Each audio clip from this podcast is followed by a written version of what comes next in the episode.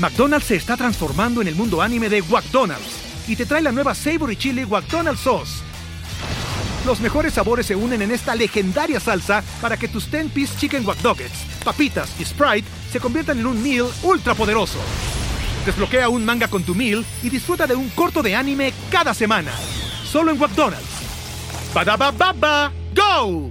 En McDonald's participantes por tiempo limitado hasta agotar existencias. Mi nombre es Diego Barrazas y hoy me acompaña José Antonio Badía. Si tienes en tu equipo creativos, tienes que dejarlos ser los creativos. No los puedes decir. Lo que me di cuenta es que lo importante no es saber qué quieres hacer de grande, sino porque lo que yo les dije es la columna vertebral del podcast no tiene que ser nosotros, porque no nos conoce. Tiene que ser siempre querido publicar un libro. Ahorita es la primera vez que veo posible algo así. Es un libro de. Hay miles de podcasts. Si tú estás viendo, yo quiero que cuando veas esa portada digas qué chingados es leyendas legendarias, ¿no?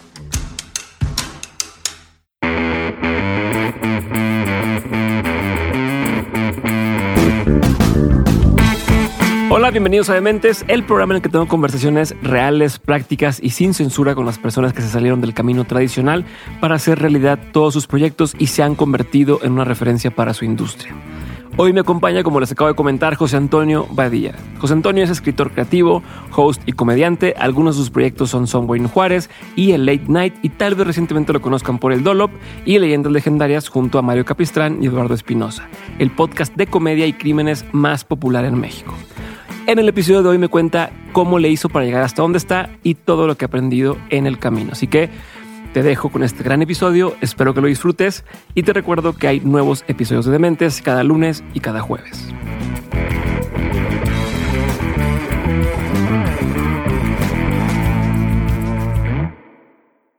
Badía, bienvenido a un nuevo episodio de Dementes. Te agradezco muchísimo el tiempo y la oportunidad. Tengo ya rato persiguiendo esta conversación contigo desde aquella vez que estábamos sentados en el mismo auditorio viendo cómo dejaron de existir los Spotify Awards ahí en vivo. Estábamos muy, muy emocionados de eso. Este, y desde entonces, güey, quiero grabar contigo. Gracias por la oportunidad. Y quiero empezar con algo que no va a ser sobre leyendas, si bien leyendas ahorita hablaremos de eso y es el proyecto principal o, más conocido hoy de lo que están haciendo, creo que quiero irme un poco hacia atrás, ¿no? Y te he escuchado hablar en otra serie de entrevistas de, tu background, pero tengo preguntas más específicas de, lo que quiero entender, ¿no? De, tu formación, de tu, de tu background y demás. Y lo primero con lo que quiero empezar es, ¿en qué momento tú aceptaste, güey, o abrazaste el ser el raro de la escuela, güey, de la universidad, de pues, en todos lados, ¿no? Hasta cierto punto, y es algo que se ha mencionado en varias ocasiones de cómo tenías tus, tus etapas y fuiste goth y fuiste punk y tal, hasta que llegó David Bowie, eh, Bowie y dijiste a huevo esto, pero realmente quiero entender cuando abrazaste este lado tú y dijiste esto es mi fortaleza, porque hoy en día creo que es una fortaleza el que seas tan diferente a, a muchos. Quiero entender eso, como empezar por ahí, güey. Pues creo que al principio era algo natural, o sea, siempre fui rarito en el sentido general. Entonces, en, secundaria es donde pues, todo el mundo me veía raro por mis gustos, porque veía una película y me obsesionaba y luego llegaba el día siguiente vestido como Ace Ventura o este, estaba, me obsesioné con el, el Riddler de Jim Carrey y Two-Face, entonces traía una moneda que yo hice y la raspé y para todo echaba volados. Entonces siempre, siempre estaba como transformándome. Entonces, en secundaria era el raro y todo el mundo me la regaba y, pues tenía mis amigos que me la regaban, pero eventualmente me aceptaron. Pero creo que fue en prepa cuando eso se convirtió ya no nomás en una forma de ser, sino como en una, una forma de defensa. Porque, sí, siendo el, el, raro, digo, el pelo largo, delineador, todo de negro, fue una también forma de, ya me hacían bullying y no encajaba, entonces era una forma de decir, ah, bueno, no encajo, pues voy a no encajar a propósito, ¿no? Ya, o sea, les voy a dar razón, les voy a dar razón de que, de que me vean raro, güey. Ajá, abrazas esa parte tuya. Y estando en una escuela católica, que me metieron ahí, no porque fuera católica, sino porque fue la escuela donde estuvo mi papá en el Instituto México. Entonces mi papá respetaba a los maestros, conocía al director, sabía que era una buena escuela y, es, y en esos tiempos era una buena escuela este, pero al mismo tiempo, pues era algo católico. Mi, mi familia son católicos, pero no, no practicantes, ni nunca ellos me dieron formación católica. Que al mismo tiempo mi papá cuando me metió desde secundaria me empezó a dar literatura así como para que me pudiera defender, ¿no? Entonces, este, eh, estando con en este ambiente, medio ambiente católico, que yo desde naturalmente empecé a rechazar desde secundaria. Esto me acuerdo de las primeras preguntas que hice en una, porque los viernes nos daban como una clase de, teología y pregunté algo bien sencillo para ir de secundaria, ¿no? Que en el arca de Noé, ¿cómo metieron a los koalas si los koalas nomás hay en Australia? Eh, algo de lógica para un niño, pero obviamente desde ahí yo ya estaba así como, esto no tiene sentido lo que me están diciendo. Ya en prepa ya se convirtió más en una como lucha verdadera. Pero a ver, pero, pero desde ahí quiero entender algo, porque no, no, yo no creo que es natural en todos, o al menos no nos viene normal el cuestionar la autoridad. O sea, si bien a lo mejor algún otro chavo de tu edad en prepa decía, ay, pues es que yo no entiendo cómo hacen esto, ¿no? O yo no creo, por ahí te, escuché decir algo de, de también de Adán y Eva y de cómo había otra que le preguntabas al, maestro, al maestro. Sí, exacto. Pero una cosa es que tú lo pienses, que tú hayas leído otra cosa y otra cosa es a esa edad, todavía en la universidad, pero en prepa o en secundaria, cuestionar a la, a la autoridad y decirle, a ver, pero este pedo qué, ¿no? ¿De dónde crees? ¿O siempre fuiste así? ¿Qué pasó? Esa es muy buena pregunta porque creo, no, créelo o no, yo me lo he cuestionado muchas veces porque, por ejemplo, mis mejores amigos de toda la vida los hice en secundaria y estuvimos en secundaria juntos, en prepa, este, y luego cada quien se fue a universidad, pero siempre hemos estado juntos. La, este, somos los que nos juntamos a pistear, a este, las carnes asadas, ayudarnos en lo que se necesite. Han sido el mismo seis, siete amigos de toda la vida. Y lo curioso es que de todos nosotros, yo soy el único que no más traía ya esa actitud antiestataria de preguntar y cuestionar y no dejarme, ¿no? Y mis otros amigos a veces lo conversaban conmigo estas cosas, pero ella, eran más fáciles para ellos, así como, güey, ya déjalo ir. Y yo, yo siempre traje ese instinto de, es que no está bien, esto no se me hace bien y no lo voy a dejar ir. Y me metí en muchos problemas institucionales por eso. Como, de justicia, ¿no? Como el, a ver, esto no es justo para la gente o... Ajá, o esto está mal porque están diciendo esto. No está bien que me forcen a hacer esta cosa, aunque todo el mundo nomás diga, pues ni pedo, aguántate. Con mis papás me pasaba lo mismo, ¿no? Mi papá era mucho de pues hay cosas que tienes que hacer y nomás, pues agárrate un huevo y, y hazla. Y yo era de, no, pero es que ¿por qué? O sea, nomás porque todo el mundo lo hace. No es justo. Gracias a mi papá, estas conversaciones encontré el balance, ¿no? De, hay, hay cosas que, pues sí, tienes que hacer. Por ejemplo, yo odiaba, no sé, ir a misa con mi abuela en Navidad. Pero mi papá era así que vas nomás por tu abuela, o sea, que te valga todo. Claro que luego lo que empecé a hacer es que iba a misa y luego cubría libros con, con una pasta falsa para que pareciera Biblia. Yo estaba leyendo y luego no me hincaban ni me paraba ni nada. Y era así de que, va, aquí estoy por mi abuela, pero de todas maneras estoy haciéndolo a mi manera, ¿no? Siempre lo traje y, sí creo que hay gente que nace con ese como chip o, neurona extra o, neurona que, le falta. No sé si es positivo o negativo, depende de cómo lo manejes, pero creo que hay gente que, que lo trae ya de naturaleza, ese instinto de, de cuestionar y de siempre ir este, en contra. Y si se cultiva bien, pues puedes hacer cosas muy maravillosas. Oye, pero a ver, ¿cómo, cómo manejas la dualidad entre el justo lo que dices ahora? Porque creo que entre más adulto eres, más te toca enfrentarte a situaciones en las que dices, me tengo que agarrar un huevo y hacerlo, ¿no? De no me callo, te tengo que hacerlo, pero tu espíritu y tu cuestión rebelde, si se puede llamar así, no dejas de tener nunca, ¿no? Y me tocó a mí cuando yo estaba en un corporativo y dices, es que esto no está bien como se hace y quieres saltarte las trancas y hacerlo a tu manera, pero hay reglas del corporativo y pues me las salto, no me las salto. ¿Cómo has hoy lidiado con, con esa dualidad de las cosas y si de pronto te, sientes que dejas de ser tú si accedes a ciertas cuestiones.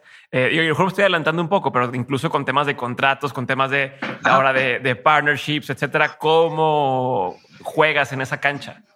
Creo que es algo que tienes que ir cultivando. O sea, tengo la ventaja de que ya tengo 39 años.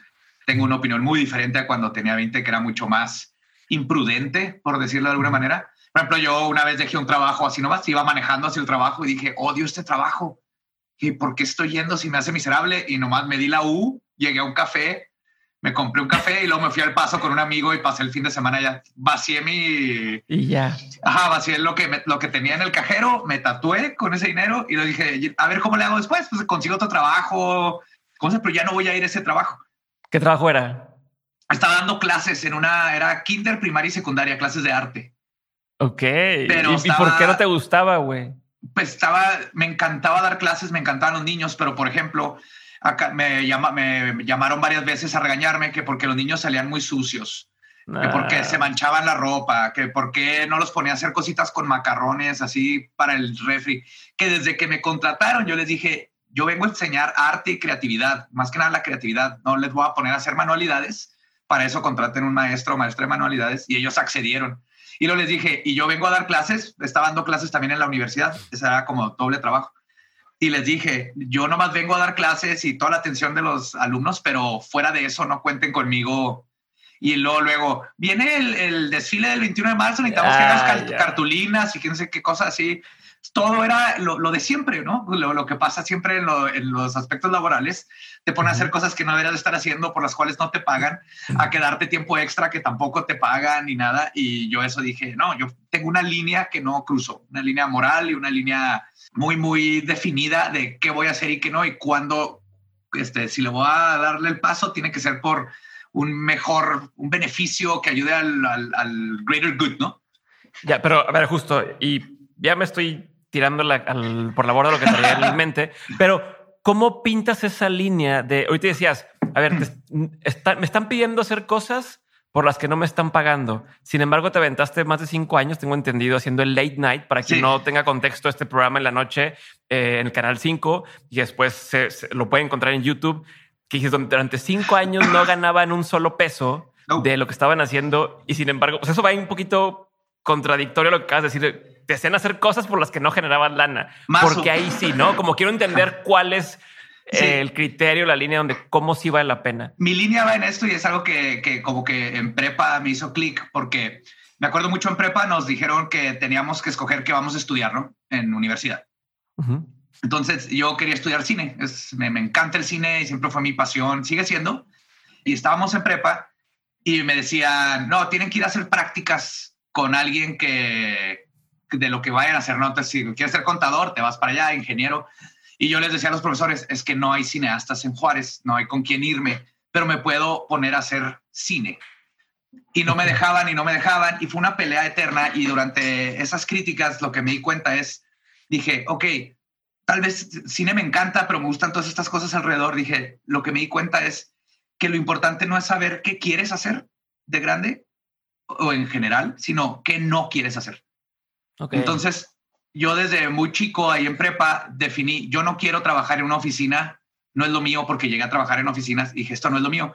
Y en el futuro llegué a trabajar en oficinas, pero el saber que eso no era lo que yo quería, me impulsaba a seguir haciendo lo que sí, hasta que podía dejar ese espacio para allá. Entonces, eso es lo que me impulsa, es lo que marca la línea, ¿no? Entonces, no es de dinero, el late night no nos deja dinero, pero era lo que quería hacer. Yeah. Y para mantener el late night, estuve haciendo trabajos que no quería hacer, pero el dinero que ganaba con esos trabajos mantenían mi pasión y lo que sí quería hacer.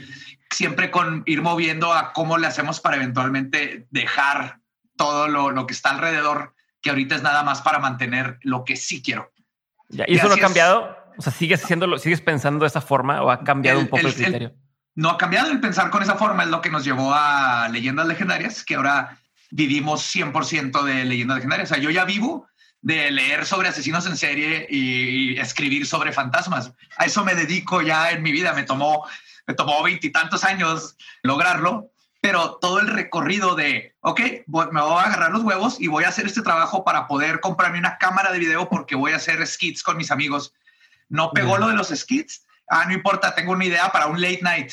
Vamos a agarrar, voy a hacer este mercadotecnia. Duré mucho tiempo haciendo mercadotecnia con, sí, con negocitos, con Murmur haciendo negocios para ir pagando el set, ¿no? Y comprar un 6 de cerveza para cuando escribíamos. Y estarle dando y dando y eventualmente llegó el día en donde estamos con leyendas y fue de, puedo renunciar, o sea, me acuerdo cuando renuncié a las últimas este, lugares donde estaba haciendo mercadotecnia. Gabe, por ejemplo, acaba de, de, renunciar al último trabajo que tenía porque agarramos también trabajos por internet. Ya después de como tres años se despidió al fin de, de su trabajo para dedicarse ya al 100% a leyendas. Entonces, ¿qué es el, ya llegamos. Te, ajá. Pero, pero, ahorita vamos a llegar. ¿Cuándo, te cayó ese 20? O sea, no sé si fue. A mí me tocó, a ver, así como tú, me encantaba el tema de estar aprendiendo, estar leyendo, estar investigando otros temas, claramente, pero hubo un momento en el que me hizo Sofía, mi esposa, eh, era un domingo y me hizo, ¿qué vas a hacer mañana? Y le digo, ah, es que tengo que ver dos documentales y escribir tal cosa. Mejor perfecto, manejando. Y en eso dije, ah, cabrón, ese es mi trabajo. O sea, ese es mi trabajo, hacer lo que me gusta hacer, ¿no? Quiero saber a ah. ti cuándo te cayó, o sea, cuándo te cayó ese 20 y si no sentiste raro, así como estoy haciendo trampa de mi trabajo es ponerme a leer, a leer casos, a, investigar asesinos, ¿no? ¿No te pasó eso? ¿O cómo, te diste cuenta de, ay, güey, ya es, esto es mi trabajo, güey? Creo que el, momento en donde me cayó el 20, porque o sea, ya, ya estaba sucediendo, pero exactamente hay un momento en donde como que te hace clic es cuando compré mi, mi teclado, este, y mi silla como business expense. O sea, cuando, cuando dijo Lolo, así que, porque dije, yo necesito un teclado y una silla porque aquí voy a estar. Y Lolo sí que eso lo va a comprar la leyendas legendarias. Y es cuando me quedó el 20 de, oh my God, tenemos dinero para comprarme un teclado que es mi herramienta de trabajo y mi herramienta de trabajo es estar leyendo y escribiendo, ¿no? Y ese fue el momento donde dije, wow, qué fregón, tengo mi teclado que compramos trabajando, ¿no? Y, es mi herramienta número uno. Sí, que son también como tus juguetes, pero a la vez es tu trabajo, ¿no? Y eh, hace poquito subías, subías un avatar que hiciste de un videojuego, este videojuego nuevo, y de pronto, oye, pues, pues es parte de el, el, tener el videojuego, el jugar con esas madres y, compartirlo, se volvió parte de tu trabajo, ¿no? Y, es, y alimenta lo que estás haciendo y es lo que cualquiera soñaría en hacer, ¿no? En, mis hobbies se convierten en, en, mi jale.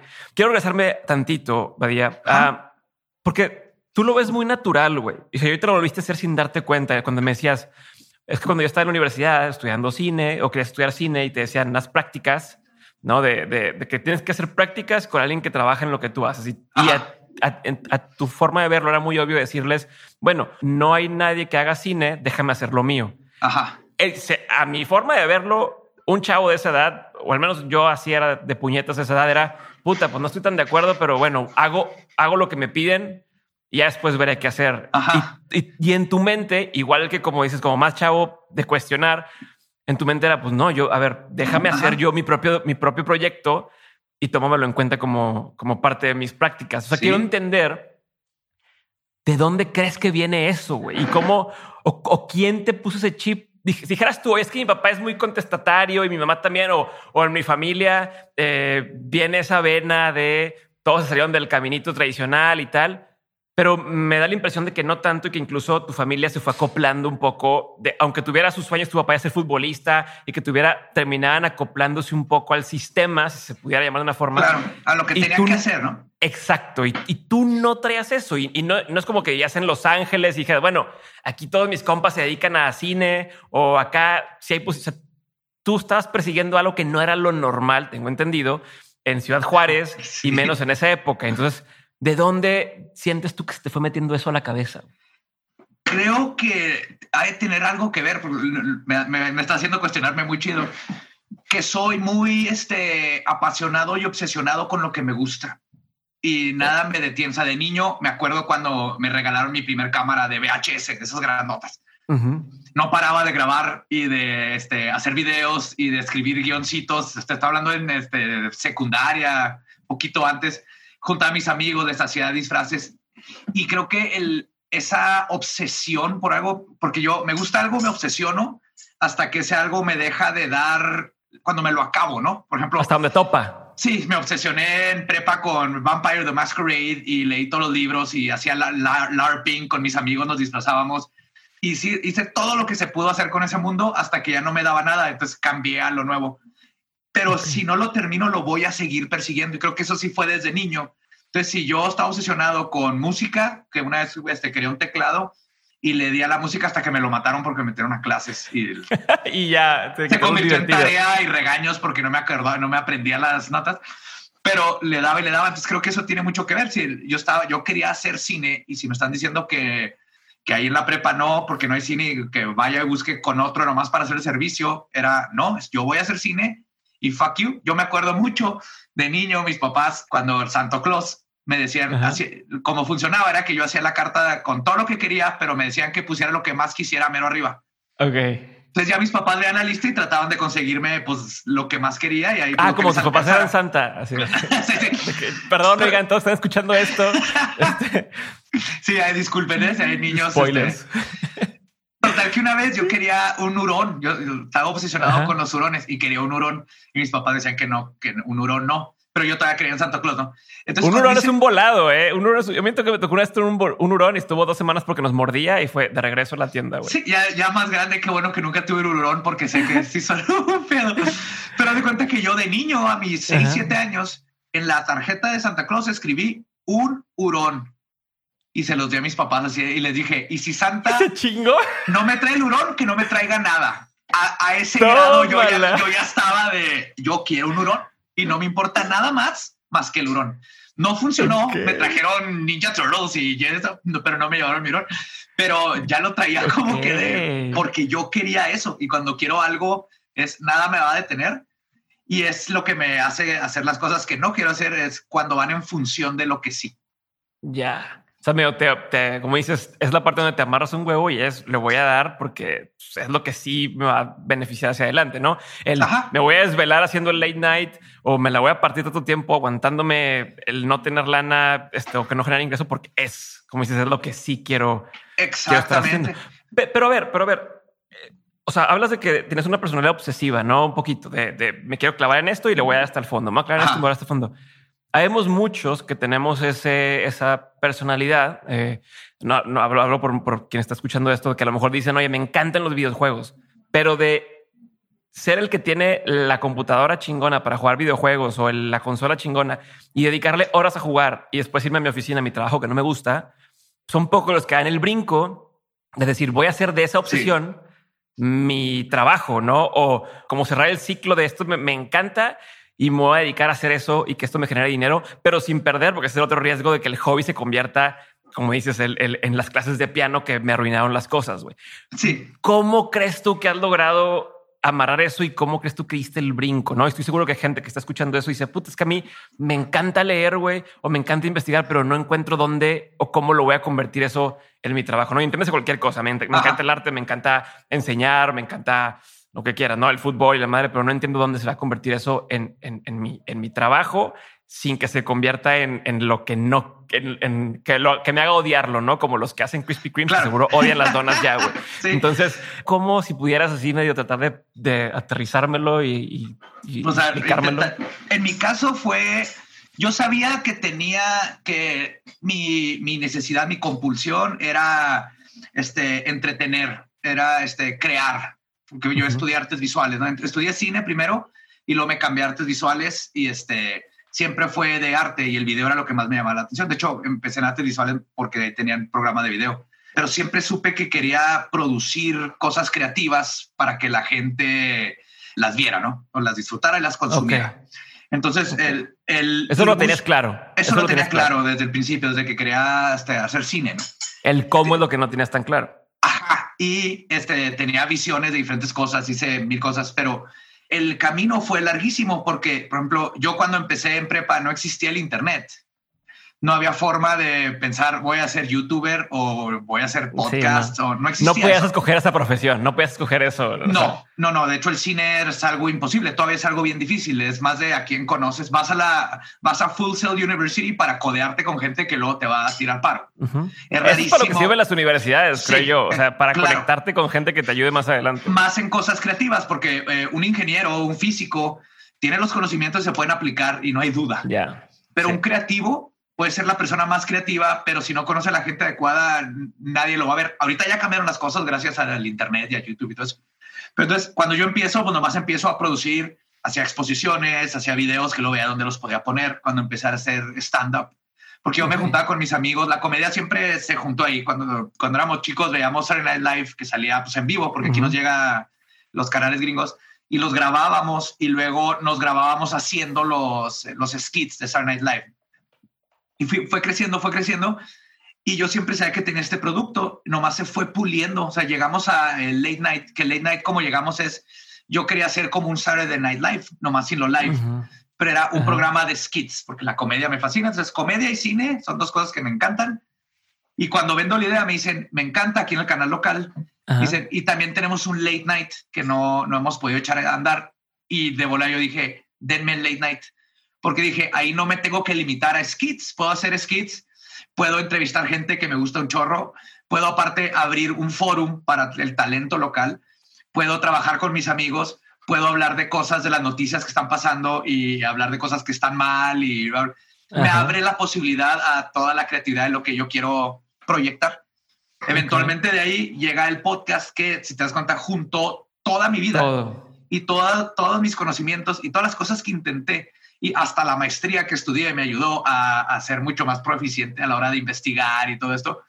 Todo se conjugó en lo que fue el podcast, que, que el podcast era, iba a ser nada más otro, otro producto de Late Night. Se iba a ser juntarnos los lunes escribir el Late Night, miércoles grabar podcast, jueves grabar Late Night y continuar. Y si, si Leyendas no hubiera pegado como a, a la par de Murmur, o sea, a la par de tus trabajos, así que estabas haciendo de agencia y de. Claro, siempre buscando cómo ir este, consiguiendo vivir de lo que estábamos haciendo, porque era lo que nos gustaba. Y si, si Leyendas no hubiera pegado como pegó ahorita, lo seguiríamos haciendo. así como hicimos cinco años el late night sin ganar este, ni un quinto, lo seguimos haciendo siempre tratando de mejorarlo, aprendiendo el mercado, aprendiendo qué nos está funcionando y qué no, cambiando formatos que ya estaban anticuados, nos, íbamos reinventando. Parte de esa reinvención fue introducir un podcast y este, nomás que el podcast explotó y ya no hay tiempo para hacer el, late night. Todo lo demás. Pues también hay parte de suerte, pero inclusive el podcast estuvo mucho, muy bien pensado desde el principio, cómo lo armamos. No creíamos que fuera a pegar como pegó, pero el podcast le aplicamos todo lo que aprendimos de cinco años de late night, trabajando como equipo, aprendiendo de redes, de este, publicidad y mercadotecnia, se lo aplicamos al podcast desde el día menos 10. A mí me impresionó cuando, cuando compartiste, este, estamos en este grupo de WhatsApp donde estamos varios podcasters y empezaste la semana pasada a compartir. Te preguntaron, Oye, pero ¿cómo lo hiciste? Y compartiste ahí la planilla de, mira, desde aquí estaba planeado que tuviera todos estos eh, emblemas, ah. este, que tuviera palabras. Estas, palabras, estas cosas. A ver, si ya estamos empezando a entrar a hablar un poquito de, de, eso, que hoy vamos a regresar, pero hablemos de eso. ¿Cómo conceptualizaste o cómo aterrizaste esto que dices que llevabas cinco años aprendiendo? O sea, si pudieras decirme, ok, tenía este, este, este, este y este aprendizaje que dije, los quiero aplicar a, leyendas, ¿no? ¿Pudieras más o menos disectarme cuáles eran y, y cómo las fuiste aplicando? Sí, pues mira, básicamente es eh, el late night, la comedia, todo eso, esa es mi, mi profesión, el estar creando contenido. Mi hobby es este asesinos en serie, fantasmas, este, todas estas cosas. Entonces, eh, cuando estábamos hablando de cómo iba a ser el podcast, porque yo les insistía, digo, nosotros vemos aquí en, en, las fronteras, ves las modas y lo tardan como cuatro o cinco años en percolar y llegar al centro de la República donde las agarran y explota porque ahí hay 20 millones de personas. Y yo tenía años también, Lolo y, y Gabe, nos encantan los podcasts desde hace mucho. Y yo encontraba el podcast como una, una manera de crear contenido mucho más fácil porque nada más es sentarnos y hablar sin toda la producción de tres cámaras, el camarógrafo, el director. Cuando estábamos hablando de, de, temas y eso, cómo iba a ser el podcast, una idea era el Déjame hablar, que era un segmento que inventamos en, en el late night, donde podíamos hablar de cosas que estaban sucediendo en el momento, ¿no? Y entonces cuando estábamos hablando de que se podía hacer uno, yo les dije, ¿saben qué? Pero ¿quién demonios le importa la opinión de tres desconocidos de Ciudad Juárez sobre temas que, actuales, ¿no? De cualquier tema, ¿no? Nadie nos conoce. Entonces, platicando, y dije, podemos hacerlo de, de, como a mí me gustan mucho los podcasts, como las podcasts on the left, The Dollop, eh, Crime Junkie. Dije, a mí me apasionan esas historias, tengo un chorro, puedo hacer un guion ahorita eh, para la semana que entre, hacer un piloto. Y todos así que sí, por favor, o sea, me, escuchan hablar todas las fiestas y la, la pasión con la que platico. Con tus compas es lo que ya hacías. Dijeron, eso es perfecto, vamos a hacer una prueba porque sí, Badia puede cargar ese, esa parte, porque lo que yo les dije es, y todos estuvimos de acuerdo, la columna vertebral del podcast no tiene que ser nosotros, porque nadie nos conoce. Tiene que ser el tema y el guion. Esa es la columna vertebral. La gente lo va a escuchar por, por el guion nosotros somos extra. Es un error, eso es un error que hace muchísima gente, creo yo, ¿no? Que es, oye, voy a hacer el podcast de mí. Y, dice, güey, a nadie le interesas, cabrón. A, nadie le interesas y, ustedes, como dices, inteligentemente, vamos a hacerlo sobre la historia y poco a poco la gente fue enamorándose de la personalidad de ustedes, pero sin ustedes querer ser el centro de atención. Claro, y también te puede pasar que todo el mundo sabe quién eres. Dices, ah, saben quién soy, entonces nomás tengo que ser yo y hablar. Pero eso ya eh, llega un punto en donde ya no trasciende, porque de todas maneras sigue siendo nomás alguien que conoces y está dando una opinión, que está bien. Hay podcasts como Mark Maron, que es muy bueno para entrevistar, pero por ejemplo, ve la calidad de gente que ha entrevistado a Barack Obama, hay gente así, ¿no? Sí. Le inyecta, o Conan O'Brien, ya sabes quién es, pero es graciosísimo el tipo. Pero hay, hay podcasts que como los que a mí me gustan, que son de, de, información, de aprender, y los escuchas primero por la información y luego ya te enamoras de la gente que los está contando y cómo lo cuentan y, y, el punto de vista y lo que le inyectan. Y nosotros decidimos irnos por esa ruta, porque aparte no había opción de la otra. Ok, pero a ver, entonces esa es una, pero eso es uno de los elementos nada más, güey. O sea, el decir, vamos a enfocarnos primero en, en que sea el, el, mensaje, ¿no? O sea, vaya, ya que estamos hablando de podcast y supongo que mucha gente escucha está a lo mejor pensando en, y no solamente aplica para podcast, pero está pensando en cómo armo mi podcast, pero aplica para cualquier tema audiovisual, proyecto, etcétera.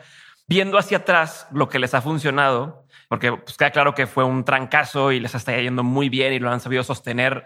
Creo que Leyendas tiene una de las comunidades más sólidas y, que los apoyan bien, cabrón. Entonces quisiera, si pudiéramos, lo que, lo que quería es eh, retomar algunos de cuáles son estos elementos que has visto que les están funcionando, ¿no? Eh, por ejemplo, eso de mantenerlo sobre un guion que sea el, el esqueleto o la, la columna vertebral del proyecto, ¿no? Y eh, ahorita mencionabas el tema de un lenguaje, ¿no? Ciertas palabras, ciertas cosas que se convierten en parte de este lenguaje en común que tenga la gente. ¿Qué otros elementos crees tú que les ha funcionado ya viéndolo hacia atrás? pues mira, para empezar, eh, en el guion era, decimos, va a ser la columna y luego pusimos parámetros, ¿no? Los, míos era bien investigado, con fuentes. Lo paranormal se va a tratar como el fenómeno que es y como a mí me gusta investigarlo, no, no para tratar de dar miedo como la mano peluda. No, no, no somos de tipo, nada contra ellos. Yo, yo, yo crecí escuchando Coast to Coast y la mano peluda, ¿no? Dije, yo no voy a hacer así, vamos a hacerlo así. El crimen real no va a ser por el amarillismo, va, va a ser investigarlo bien. Entonces, teniendo ya estas, estas cosas alrededor, no te sales de ahí, porque lo primero es calidad, que tu columna vertebral tenga calidad, siempre. Ok. No debes de fluctuar nunca en esa calidad. Te a una línea editorial y te sigues sobre sí, eso. Sí, y por eso me ha aventado friegas donde, por ejemplo, también dijimos, eh, todos los miércoles va a salir un episodio, no va a ser por temporadas. Entonces, por ejemplo, ahorita que ya viene Navidad, yo tengo que escribir tres guiones en el tiempo de dos para poder tener una semana de vacaciones, porque no puede no salir el episodio.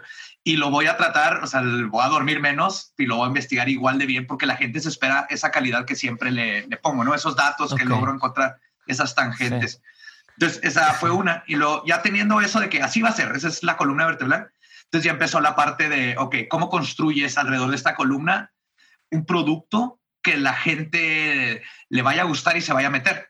Entonces, para empezar, hicimos eh, toda la iconografía. Yo la basé en, yo hice todo el diseño gráfico. Lo basé en estos cómics de los 60, 70 de Weird Science y Crypt Keeper, Tales from the Crypt. Entonces, digamos, ese va a ser como el, la iconografía, ¿no? Estos, estos cómics de ciencia ficción y terror, la esencia. Dije, voy a hacer una portada por cada episodio para darle... Porque yo, yo como lo visualizaba es, hay miles de podcasts y tú estás viendo yo quiero que cuando veas esa portada digas qué chingados es de leyendas legendarias, ¿no? Y dije, no, no vamos a salir nosotros en la portada porque nadie nos conoce, no es necesaria nuestra cara. Hay que poner algo que te llame la atención inmediatamente. Por ejemplo, ahorita ya vamos a, para el año que entra, queremos empezar con una nueva portada donde ya que nos conocen y todo, sin perder el estilo, pero ya podemos incluir nuestras caras, ¿no? Pero desde el principio era que la gente en cuanto lo vea, mínimo le dé curiosidad de decir, yo, ¿qué es este podcast? Sí. Y luego, antes de empezar, ya teníamos todas las redes sociales, obviamente, hechas y ya teníamos el equipo, porque algo que aprendimos en el late night es delegar. Por ejemplo, lo primero que nos pasaba era poder este, conseguir invitados. Entonces, de repente llegaba Gabe, así que ya conseguí a alguien, y Lolo, lo, yo también, y yo, yo también, y ya teníamos ahí un triple booking, había que cancelar. Entonces, ahí empezamos, a ver, a ver, nomás, nomás Gabe va a decir quién, qué invitado va. Entonces, si yo consigo uno, yo se lo paso a Gabe y Gabe calendariza de todo esto. Entonces, el, ir aprendiendo algo tan sencillo así que, soy, bien tonto ahorita que lo digo, pero te pasa porque son mm, cositas eh, que no piensas. Entonces, igual en, leyendas todo fue, ok, redes se va a encargar esto de acá, Lolo se va a encargar de esto, Gabe se va a encargar de esto, Tania se va a encargar de esto acá. Cada quien a lo suyo, güey. Cada quien a lo suyo. Quitas un chorro de cuellos de botella y de estar pensando en 100 cosas al mismo tiempo, ¿no? Es bien importante. Y, por ejemplo, en cualquier equipo tienes en lo creativo, tienes a tus creativos. Entonces, a tus creativos los tienes que dejar ser creativos y, cada creativo va a trabajar diferente. O sea, yo puedo, yo a veces necesito dos días de desconectarme de asesinos y todo eso para jugar videojuegos, ver películas, salirme al patio, hacer cualquier otra cosa. y luego en tres días este, leo un libro y los otros tres este, termino de escribir el guion. No tengo un horario y si me pones un horario, yo me lo pongo lo más que pueda, pero yo mismo lo rompo porque el cerebro funciona diferente. Si tienes en tu equipo creativos, tienes que dejarlos ser los creativos. No los puedes decir, escríbeme esto, invéntame un buen logo y aparte las facturas o encárgate de estar contestando todos los mensajitos de la gente. Porque luego la gente no se cuenta que es otro trabajo. Todo lo, todo lo social, contestar mensajes, este Patreon, todo eso es otro trabajo. Es algo que tienes que preparar. Entonces, delegamos, cada quien ya tenía lo suyo. Y luego ya este, se empezó a trabajar, yo empecé a trabajar desde adentro con frases, lo que platicábamos, ¿no? Este, macabrosos. De hecho, la, de hecho, la dislexia que haces cuando lees Eso es, planeada. Es, como el isito. Eh, nunca me imaginé que se fuera a hacer porque, o sea, viene de, en I quote, ¿no? Porque en, en, español no se acostumbra a decir isito, y luego decir la cita. Dije, yo eh, pues, estoy citando a alguien, porque aparte de cosas que quieres que la gente sepa que estás citando porque está bien culera. Te quieres lavar las manos ahí de ver, güey, no soy yo. Eh, y cito, este güey es el que digo. Pero bueno, eso se convirtió, son cosas que no puedes planear, pero sí sabíamos si va a salir el miércoles. Entonces, ah, miércoles macabroso y vamos a, tener ciertas frases de cómo nos vamos a, referir a, a los que nos están escuchando porque eso va creando este sentimiento de comunidad y, como tú dices, lo más increíble de Leyendas Legendarias fue eso. Pero, por ejemplo, otra cosa que no, que no nos esperábamos, pero funcionó, fue hacerlo como nosotros queríamos, que no siempre funciona porque a veces te le adelantas, ¿no?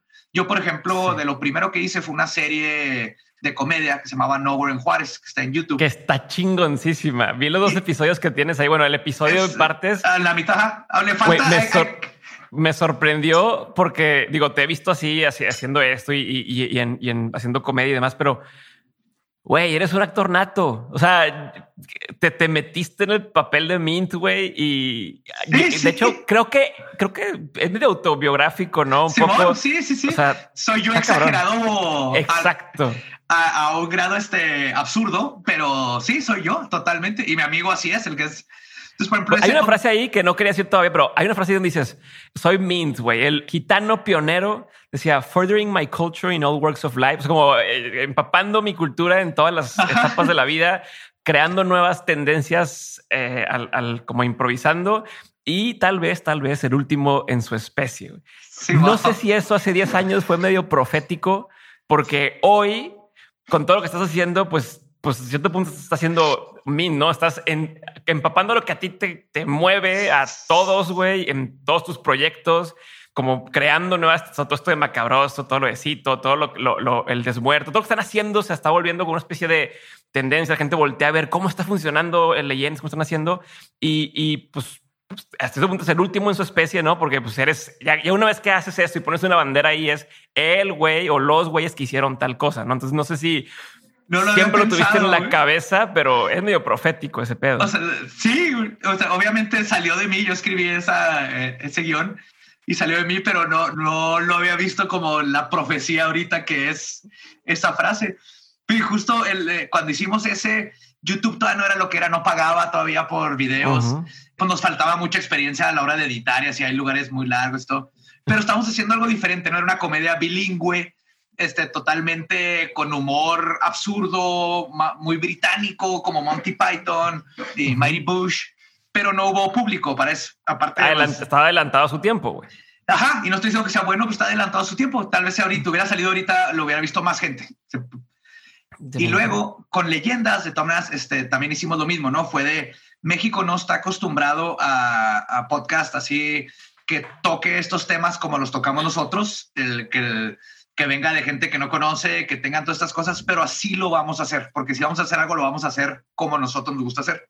Okay. Creo yo que el error más grande de lo creativo es tratar de imitar algo que ya está funcionando, nomás para pegar, porque una de dos, o, no funciona porque no, no lo sabes imitar bien, o funciona, pero no es lo tuyo, entonces se te va a acabar. Y está limitado, ajá, ya topaste porque tú no lo inventaste, güey. Ajá, tú no lo inventaste, entonces igual de pioneros, pero esta vez estuvimos en el momento exacto, en el punto exacto para que la gente, al principio la gente batallaba, o sea, nos decía, está bien padre el tema, pero ¿por qué se ríen? Y sí, pues era algo totalmente nuevo, ¿no? en México están acostumbrados a, si todo hablar de, de, cosas de terror o de crímenes es para darte miedo y, y hacerte sentir. Y entonces la gente fue con mucho. Y poco a poco se fueron como, le, le, agarraron el gusto, se fueron educando a este nuevo idioma de podcast en México en español al punto en donde lo empezaron a recomendar. Fuimos creciendo por recomendaciones, más que nada. Sí le metimos al principio como 500 pesos a la Ciudad de México para el podcast. Para que empezara a moverse la rueda, ¿no? Que para se que empezara a escuchar allá poquito más, ajá. Y lo sacamos, por ejemplo, a la hora pico de, por eso es como a las 4 o 5 de la mañana de la Ciudad de México, que es cuando la gente empieza a salir porque es podcast. Entonces vas al trabajo, lo, te lo pones, estás buscando un podcast, ves, pues, ¿quiénes son estos raros? Y lo agarras. Y eso nos ayudó mucho a agarrar este, ¿cómo se llama? El, inercia. Tracción. tracción. Pero lo que hizo que la gente se quedara después de que vio la portada que no conocía, después de que se acostumbró al humor, fue los temas. Y luego poco a poco el, ah, me cae bien este idiota, y ya viste la dislexia del de acá, y cada quien se empezó a identificar, y lo, ah, sí, el lingo, la, ya conoces sí, a alguien más. El local, entre comillas, empieza Exacto. a generar ahí, y, y, y ya te sientes parte de, ¿no? Y si alguien, alguien seguidor de leyendas conoce a alguien que es seguidor de leyendas y dice, y cito, ya saben, o sea, exacto. O grita necrofilia. Ajá, exacto. Pues que, a ver, pero entonces esos son los elementos que eh, eh, funcionaron, ¿no? O que creo que algunos han hecho que, que, sea lo que, lo que es y, y, no creo que vaya a parar ahí, creo que va a seguir por mucho más. Pero eh, quiero entender también ahora cómo eliges qué camino tomar, güey. Y es una constante porque, bueno, me queda claro que te gusta de todo, tienes intereses extremadamente variados. Sé que tu mamá te decía, este güey va a tener pedos o porque, Mi papá. porque es bueno para todo, a tu papá, porque es bueno Ajá. para todo, le gusta todo y se interesan muchas cosas. Entonces, con más razón, para todos los que tenemos ese problema, como digo, es un buen problema, peor cuando eres demasiado apático y nada te gusta y nada te mueve. Eh, pero a ti que te, que te mueven tantas cosas y te apasionan, ¿cómo decides? A cuál proyecto se apostarle, porque me da la, me imagino que leyendas no era la única idea que tenías en la cabeza de un podcast, ¿no? ¿no? Como decías, tenías el otro y pues, seguramente tenías más y seguramente hoy en día se te ocurren varios más. Entonces, ¿cómo decides tanto con leyendas como en su momento con el late night, como en su momento e incluso el qué tema voy a tocar cada semana en el late, en este, leyendas o en Ajá. hacer, hacerlo con el proyecto que hiciste? ¿Cuáles son tus criterios para elegir cuál camino tomo? ¿A cuál le apuesto? Porque pudiste haber hecho el otro podcast y se hubiera quedado ahí. ¿no? Ajá. ¿Cómo, ¿Cómo le haces, güey? Todos tenemos mil ideas y decimos, puta, quiero esta, quiero esta, quiero esta, quiero esta. Ayúdame a, entender por cuál me voy, güey. Eh, yo personalmente a lo que le hago caso es a lo que me va a hacer feliz, a lo que estoy apasionado y le quiero dar. O sea, si hubiera salido ahí en el late night que el podcast iba a tratar de, no sé, mecánica. Uh -huh.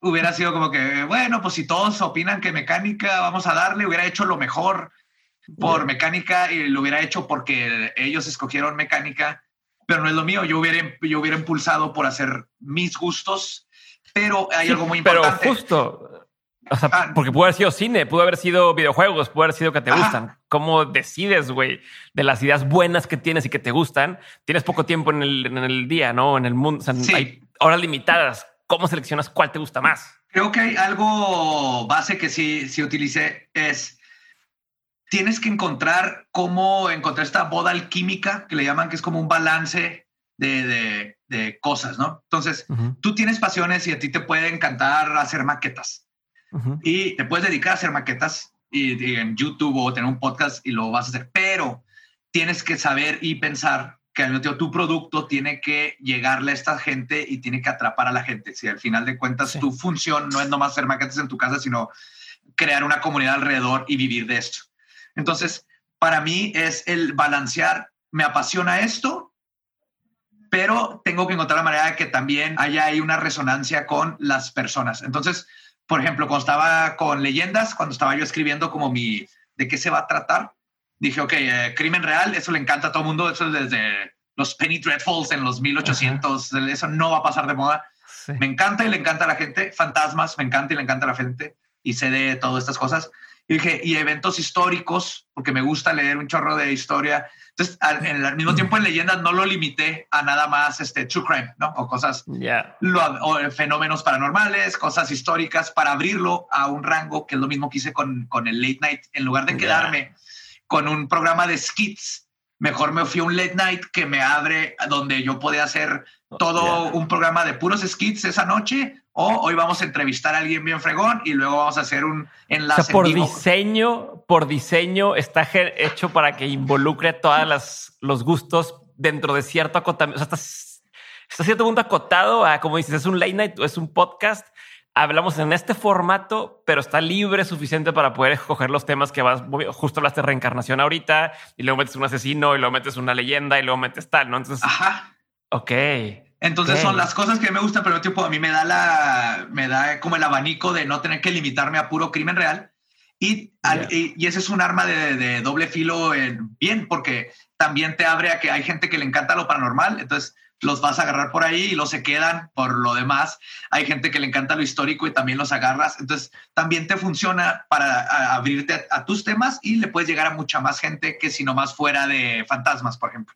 Y a ver, ¿y cómo manejas el tema a nivel personal de, no sé si se, diga el ego, el cómo manejas el éxito, cómo manejas, pero no, no me refiero hacia afuera, sino me refiero hacia adentro, como equipo, con tu pareja, porque pues trabajan todos juntos, ¿no? No es como, ah, bueno, pues yo, este es mi trabajo y mi proyecto y luego regreso a la casa y mi esposa trabaja en otra cosa.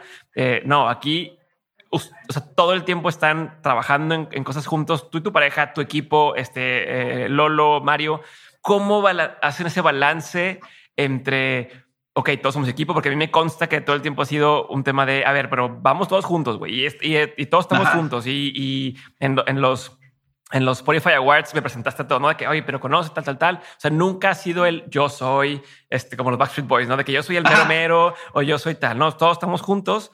Eh, entonces es una mezcla de preguntas en una, si te estás dando cuenta. Es uno, cómo manejan el, el éxito y el decir, a lo mejor tú dices, yo quiero esta historia, ¿no? Yo quiero poner este, o yo creo que el, evento que vamos a hacer en vivo, el desmuerto, tiene que tener tal cosa, ¿no? Y Gabe dice, no, tiene que haber unos puppets y luego tal, o sea, ¿cómo administran las emociones, los sentimientos, eh, las relaciones entre ustedes para que no explote o no, ¿cómo se hace? Implote. implote, güey, el, el, proyecto a medida de que la presión crece por afuera, ¿no? Entre más éxito, más invitaciones, más proyectos, más cosas de no, nomás queremos que vengan ustedes tres, o nomás queremos que vengas tú. O sea, ¿cómo lo manejan, güey?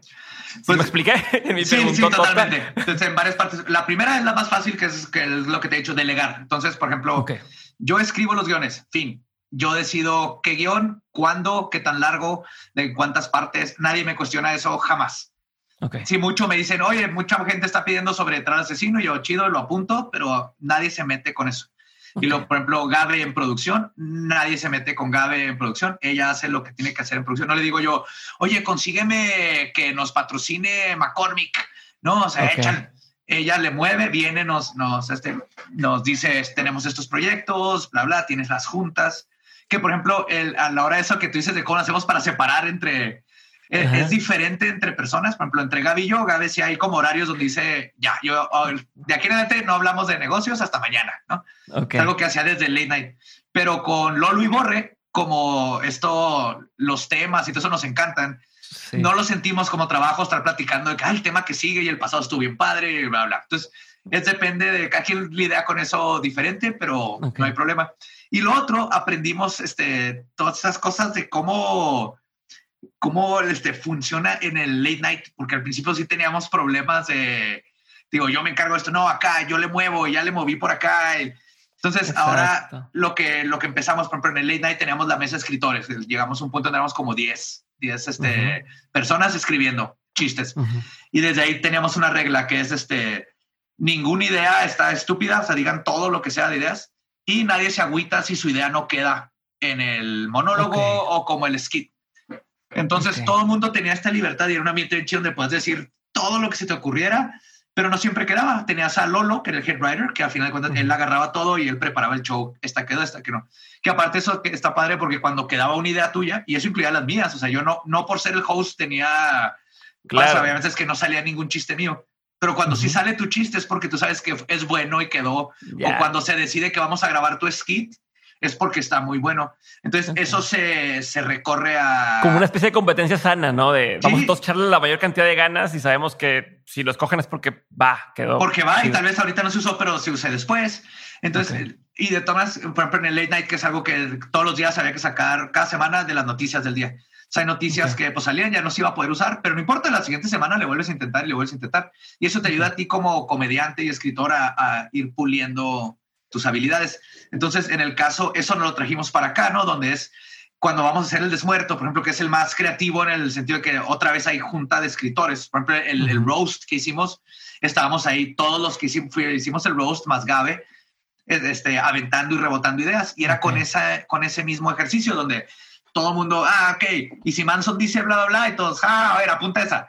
Oye, y si Jeffrey dice esto, no, eso no, no queda porque no va con él, porque aparte es como constructivo, ¿no? No va con lo que estamos tratando de hacer, ah, ok, chido, y otra vez y otra vez. Entonces ya ahí es donde se va haciendo, y desde el principio, ¿no? Un roast, por ejemplo, el roast empezó como, era una idea de un roast entre monstruos, como de Universal.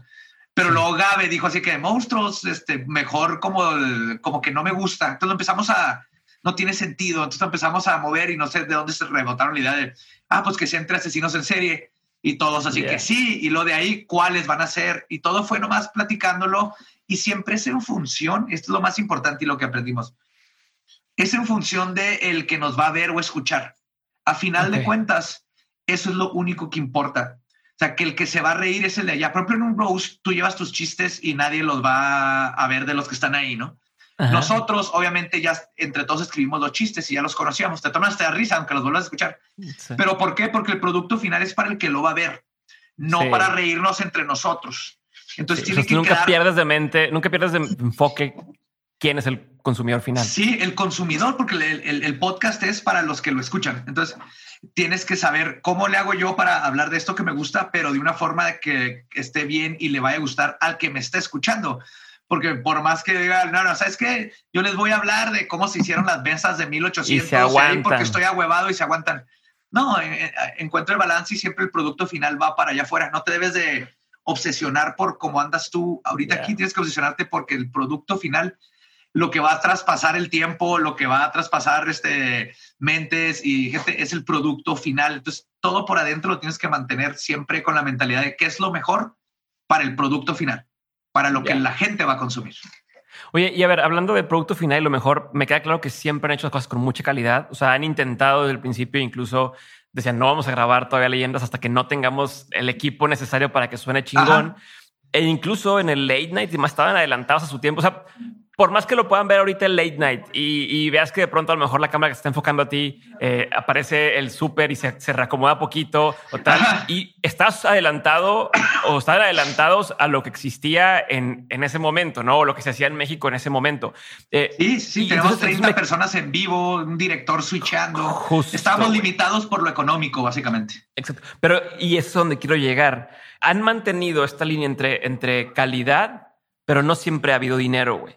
¿No? E incluso aunque hoy vivan de eso, tampoco es como que, ah, bueno, podemos comprar pinches 35 mil cámaras, güey, y ¿sabes? Entonces, y todavía más importante que el equipo, porque el lo pueden pedir prestado, quiero entender cómo le haces para tener 10 escritores, más el equipo que tal, más la gente y que ahorita puede, o sea, ¿cómo le vendes la idea a alguien de que trabaje contigo cuando no hay lana de por medio todavía?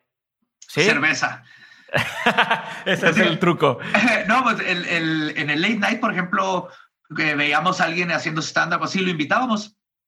Y de hecho tuvimos muchos más, pero muchos iban y no tenían la disciplina para estar yendo por cerveza, básicamente. Pero, eso es lo que me refiero, güey, porque no es, o sea, te digo porque hoy mucha gente me pregunta, oye, eso quiero empezar un proyecto, pero no tengo para pagarle a un diseñador. Eh, ¿Y cómo le hago para que quiera trabajar conmigo y se sume? O sea, y, y una cosa es, me estás trabajando de gratis y otra cosa es, aunque me trabajes de gratis, o sea, entre comillas, eh, cómo te obligo o te pido que, cumplas con ciertos horarios, con cierta disciplina, con ciertas entradas. ¿Cómo lo manejaban y cómo lo han manejado ustedes como para poder aprender de eso? Pues nosotros como lo manejamos, creo que la gran diferencia es que todos eran parte del proyecto. O sea, los, los, escritores también eran actores de los skits. El que saliera su chiste en el monólogo es así que ya salió mi chiste en el monólogo. Los usábamos como actores, este, como extras, como todo era. Eran parte del proyecto. No era alguien que yo le dije, oye, hazme un logo para esto. Okay. Y, y bye, y házmelo gratis. Sí, yo, yo los logos y eso los hacía yo porque este, le sé más o menos, no soy diseñador gráfico, pero soy artista. Entonces, ahí medio le llego. Pero el punto es yo hacía los logos, pero la gente que iba a estar ahí era porque se sentía parte del proyecto y eran parte del proyecto. El proyecto no funcionaba sin los escritores y el proyecto no funcionaba sin ellos como actores o haciendo skits. Los quitas y no hay proyecto. Entonces, no nomás era alguien que le estoy pidiendo, oye, ven y pícale rec y luego a ver cómo te pago. No, el que el director que estaba ahí picándole rec, es, toda su vida ha querido ser director y le encanta. Y él estaba ahí porque le encantaba estar con sus amigos, este, platicando, switchando. Para él es, es lo que le apasiona y el estar ahí metido, ir, irse con nosotros cuando íbamos a grabar a festivales y todo, le fascina. Entonces es gente que, y él sabía, o sea, nosotros sabíamos, sin Ram, que era el director, Ram Ferry, sin Ram no hay show. Y él sabe que es parte de, de, lo que lleva al show. Entonces creo que esa es la gran diferencia. Cuando tienes a gente que son parte de, una, de, un producto, lo van a hacer. Pues, hay, hay, gente que no, que no va a poder o, o, se le acaba el dinero y se tiene que ir o nomás no tiene el tiempo. Pero si verdaderamente son parte del proyecto, solitos van a estar ahí y le van a echar ganas. Y todos, igual que nosotros, están aspirando a esto me va a llevar a más, estoy aprendiendo, estoy mejorando mis habilidades como comediante, como escritor, como actor. y no los puedes obligar, güey. No, puedes obligar a que a alguien le guste el proyecto. No Para nada. No. Nosotros los invitamos y digo, unos se quedaron, unos no, y los que se quedaron, pues duraron ahí. Borre, así empezó. Ok, y desde ahí nunca se imaginó que iba a terminar acá. No, todos los martes ahí estaba de, ya con su cuaderno lleno de chistes, este, a escribir, salía, salió en un chorro de skits, a veces llegaban, se juntaban dos escritores o tres y llegaban, oiga, tenemos una idea para este skit y se aprobaba y entre todos les ayudábamos a grabarlo y entonces salía el skit de los escritores. Entonces, aparte tenían oportunidad de ellos este, sacar sus propios, este, eh, sí, como ideas y este, productos. Entonces eran parte de, y nosotros básicamente, todos estamos en el mismo barco. Esa es la gran diferencia. Ya.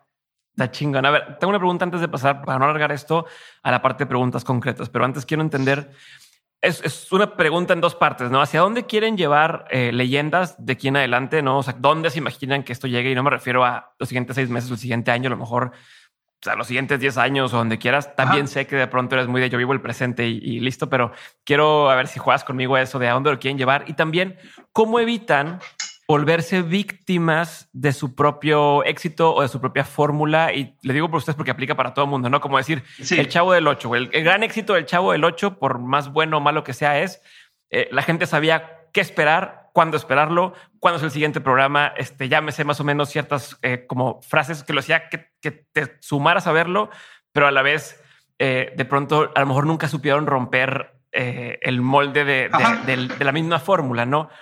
¿Cómo te imaginas usted, tú o, el equipo, eh, ir poco a poco rompiendo eso y, evitando volverse el meme de uno mismo, ¿no? O el personaje de uno mismo. ¿Cómo evita uno hacer eso?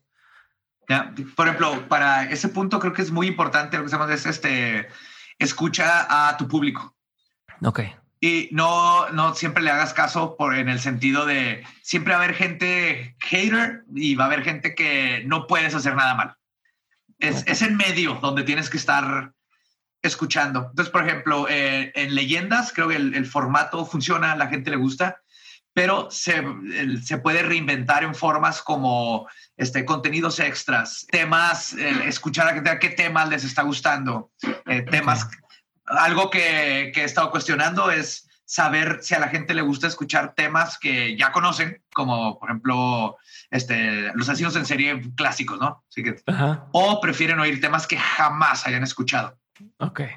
Entonces, pero eso pues, lo, vas, lo vas probando y tienes que tú poco a poco decir, mira, pues cuando, porque también viene la parte técnica, ¿no? Donde analizas, mira, cuando sacamos temas que absolutamente nadie conocía, le fue más o menos, pero cuando hablamos de, no sé, el asesinato de Selena, el, pues todo el mundo, ¿no? A pesar de que ya saben perfectamente qué pasó.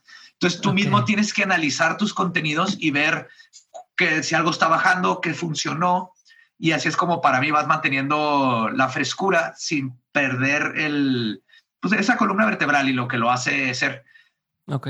Y alrededor lo que hacemos este, y los planes que tenemos pues, solamente es más contenido, pero bien planeado, bien estructurado, porque no quiere saturar el mercado. O sea, yo sé que ahorita podríamos hacer así eh, el, show en vivo de leyendas legendarias, este, el, podcast de Badía, hablando de Badía, el podcast de Lolo tocando música, el segundo podcast de Lolo armando computadoras. podríamos saturar y no, de eso no se trata. Estamos planeando cosas que no, no te puedo platicar específicamente por, por contratos y cosas así. Claro. Pero sí nuestro plan es crecer de forma orgánica y, manteniendo lo mismo que hizo a Leyendas Leyendas. Bien planeado, con estructura, con calidad, haciendo cosas que nos apasionan. Porque ya, sí, o sea, Borre puede hacer algo, Lolo puede hacer algo, yo también, pero dentro de lo que nos gusta, ¿no? Pero ves este un límite, o sea, más que qué proyecto sigue, ves, dices, quiero estar en tales ligas, güey. ¿Tienes esa, has pensado en eso? No, lo único que sí es así que tengo que hacer y va a pasar y es lo que esto, es un libro. siempre he querido publicar un libro. Ahorita es la primera vez que veo posible algo así. Es un libro de leyendas legendarias, sería, ¿no? Este, los casos resumidos, no, no, lo hemos perdido bien, pero ya se está viendo con, con este, editoriales y todo eso. Pero es mi sueño tener, publicar un libro y nunca lo vi. Eh, yo creo que de todas las cosas que siempre quise y me apasionaban, el publicar un libro era lo más, lo más lejano, es tan difícil. Una vez te intenté hacer un cómic, lo empecé a dibujar. Mm, Tengo ahí todo el, como el sketch y, digo, hice de mil cosas, pero ese era el más lejano que veía porque es muy difícil. Pero ahorita hay una plataforma bien padre que es ya Leyendas, donde publicar un libro. Entonces, ese es un plan, por ejemplo, a no tan largo plazo, pero algo que nos encantaría. Chingón. Está cabrón cómo se te dan oportunidades una vez que empiezas, ¿no? Cosas que no te imaginabas y puertas que se van abriendo que sí. Mm, ni siquiera haya considerado eso y, y ya existe la Totalmente, pero y al mismo tiempo lo tienes que cuidar, ¿no? O sea, no quieres nomás así de que, ah, llegó la primera editorial, yo te hago un libro, te hago un ghostwriter y lo saco, vas a sacar lana. Entonces, eso es muy importante. Por ejemplo, no, no hemos hecho nada por el dinero. O sea, está padre que tengas acceso ya a comprarte un buen teclado, este, que sí necesitas, ¿no? Mejores micrófonos, el, el, el poder, este, comprar una compu. Porque la otra ya tiene ocho años eso es claro que está muy chido y, no estarte preocupando por esas cosas, pero ya cuando empiezas a sacrificar tu producto, tu persona y la idea de, de, lo que estás por dinero, la gente se da cuenta y tú te das cuenta también. Eh, por eso pasa mucho con patrocinadores, por ejemplo. O sea, Gabe ya sabe perfectamente lo que hacemos y lo que no hacemos y es de, no, oigan, pero es mucho dinero. Pues no, será mucho dinero, pero ni nos gusta ese producto y así no hacemos las cosas, ¿no? O sea, por ejemplo, nunca vamos a salir a él, hola Eduardo, me duele la rodilla, ¿qué crees? que Porque es otra cosa, o sea, estamos también tratando de educar a, la, todo lo que es este, publicidad, a lo que es, cómo integrar el producto, porque en México siguen las agencias, no tanto la agencia, sino el, el, del producto, queriendo que salgas, hola, el nuevo encendedor Vic, qué padre está, ¿verdad? Lolo, ¿lo quieres ver? Ahora con nuevos diseños. y le Compraron el Oxxo aparte, de que vea comprar el Oxxo ahí. Y le dices, oye, dice Badía que si prende una vela y hace este, una encantación a Satanás usando Vic.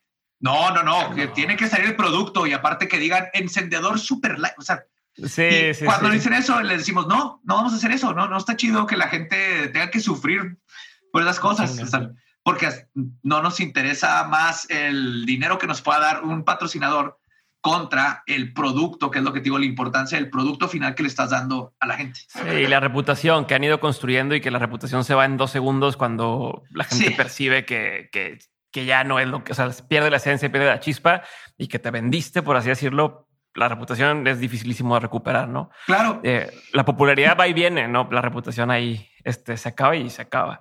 Oye, quiero pasar a las preguntas concretas porque sé que ya se está sacando el tiempo. La pregunta es concreta, la respuesta no tiene que ser y voy avanzando, ¿no? Va. Pregunta número uno: ¿Cuál ha sido el peor consejo que te ha tocado escuchar? ¿El peor consejo? ¿Cuál será? Yo creo fue, no, sé si fue así directo, pero fue justamente lo que hablábamos así de tú agárrate un huevo y hazlo, que, porque así se hace, ¿no? Creo que es el peor consejo. Así se hace, tú hazlo. Ah, porque todo el mundo así lo está haciendo, tú hazlo. No. Chingón. ¿Cuál ha sido uno de los mejores consejos que te han dado? Híjole, buena pregunta. No, pues creo que de, los que recuerdo así fue mi padre. Cuando yo estaba estudiando cine en UTEP, pero nomás era minor, es la Universidad de Texas en El Paso. Entonces allá tienes un major y un minor. Y cuando vi que iban a abrir artes visuales en México, yo tenía dos años estudiando ya, hice todo y me, me inscribí, pasé el examen, quedé en, en arte, pero ahora le tenía que decir a mis papás que los dos años que me estuvieron ayudando con la colegiatura, pues... Y en Estados Unidos, que la gente, no, estás en Estados Unidos estudiando, ¿cómo te vas a regresar? Ajá. Y no, pues fui y les dije a mis papás así con algo de, oigan, pero ya hice todo esto. Y me acuerdo que mi papá me dijo así de, hijo, lo que tú quieras hacer en la vida, hazlo. La vas a cagar, hay veces que te vas a arrepentir, aquí vamos a estar en lo que te podamos ayudar, pero nunca te detengas de hacer lo que te apasiona y lo que buscas, tú búscalo. Y ya, me metí a la uni y estuvo bien chido. Y no tuvieron que volver a pagar colegiatura para nada, porque siempre tenía acá las becas. Pero e, ese consejo de sentirlo de, tu, de tu papá, ¿no? Que me diga así de, hijo, tú dale, ¿no? O sea, la vida es para experimentar y buscar. Eso es lo importante. Te quitó un peso encima, güey. Sí. Este, ¿qué consejo dabas tú antes como un consejo bueno? O sea, que la gente te pedía un consejo y le decías, no, hombre, mira, esto, pero que hoy, eh, ya con la experiencia que tienes, dices, puta, ya no daría ese consejo. No es un buen consejo. Creo que es, es la combinación de, o sea, sigue tu pasión. el, pero te digo, antes era mucho más así impetuoso de que fuck you, y no, y a huevo, se va a hacer así porque así lo pienso yo. Y ese era mi consejo siempre, así de que, el, que te valga madre, tú hazlo. Y ahora es, no que te valga madre, hazlo, pero bien pensado. Si, si, ¿A dónde vas con esa pasión? ¿Qué es lo que quieres lograr con esa pasión? Y ponte a pensar cómo lograrlo. ¿Quieres vivir de eso? ¿Cómo lo vas a lograr? ¿Qué se necesita? Investiga, lee.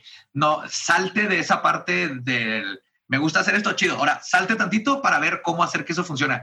Empápate de mercadotecnia o así, o rodéate de gente que sepa, pero velo ya con un plan. No nomás, eh, no, no, no seas Joker de que, whatever, a ver qué pasa.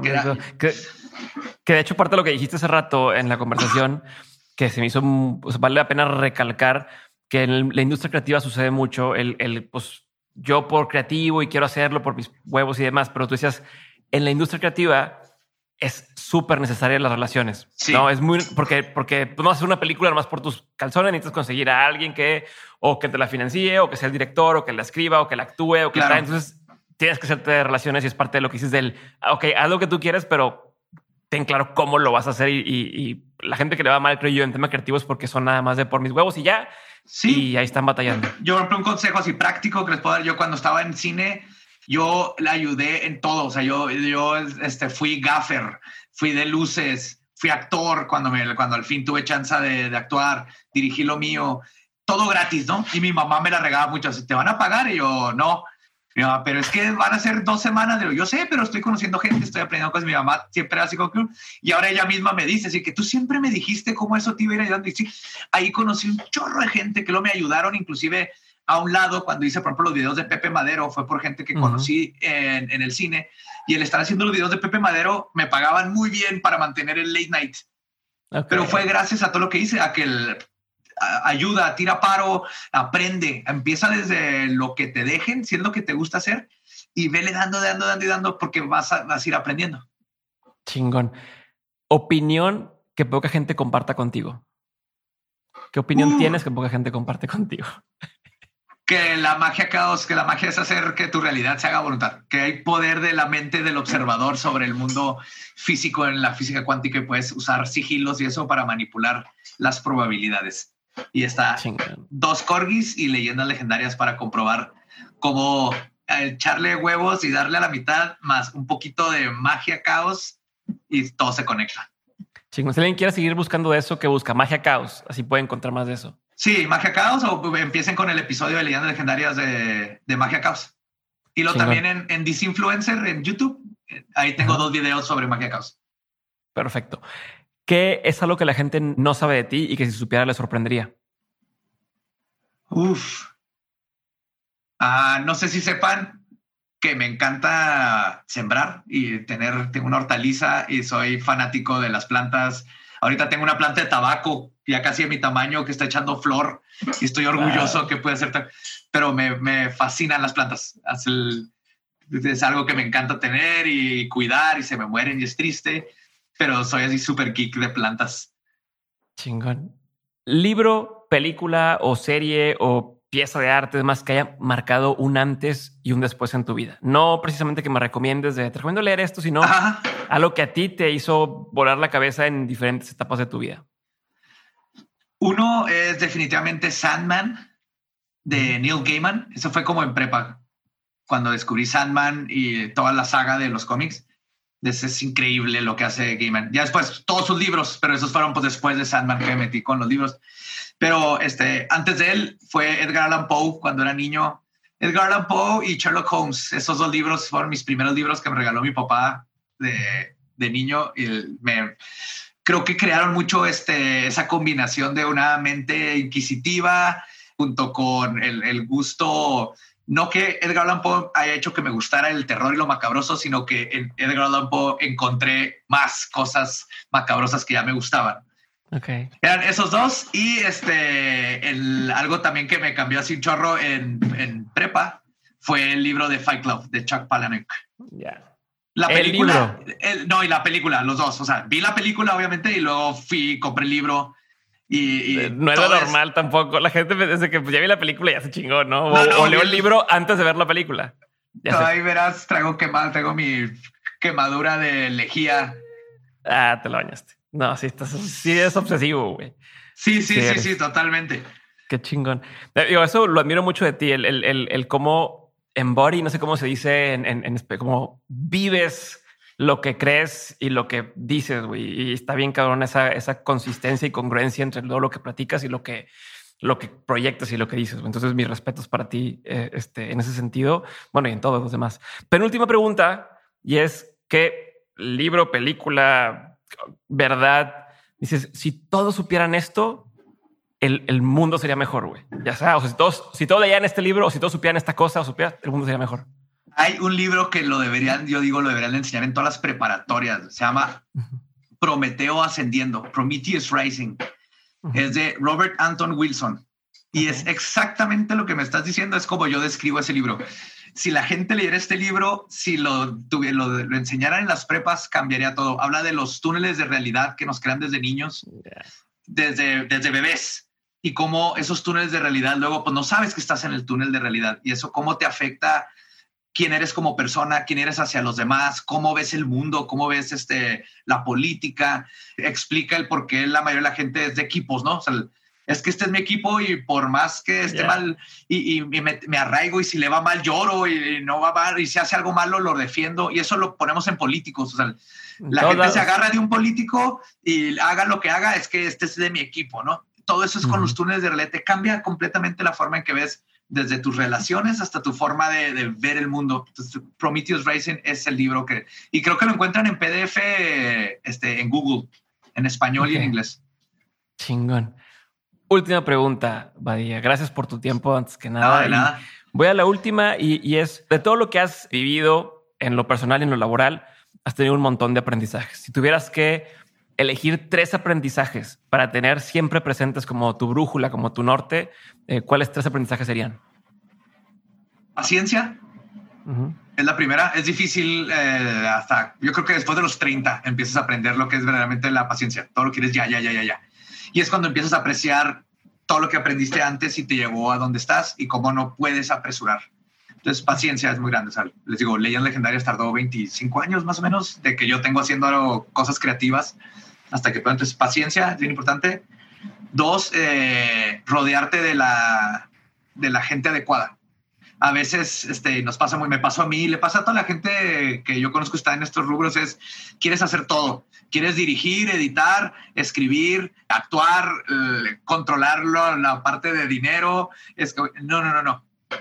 Dedícate, date cuenta qué es lo que verdaderamente necesitas crecer y dónde eres el, dónde estás muy fuerte y rodéate eh, alrededor de la gente que es buena para otra cosa. No puedes hacer de todo.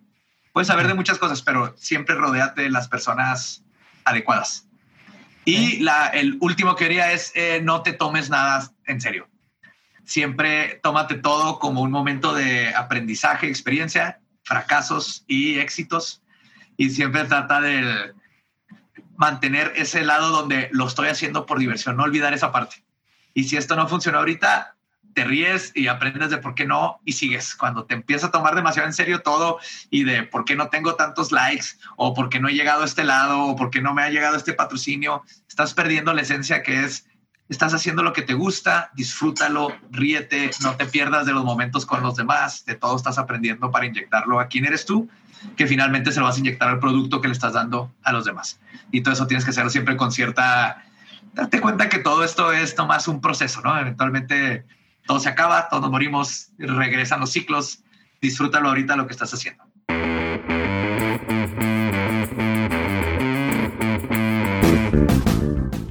With the Lucky Land slots, you can get lucky just about anywhere. This is your captain speaking. Uh, we've got clear runway and the weather's fine, but we're just going to circle up here a while and uh, get lucky. No, no, nothing like that. It's just these cash prizes add up quick. So I suggest you sit back, keep your tray table upright, and start getting lucky.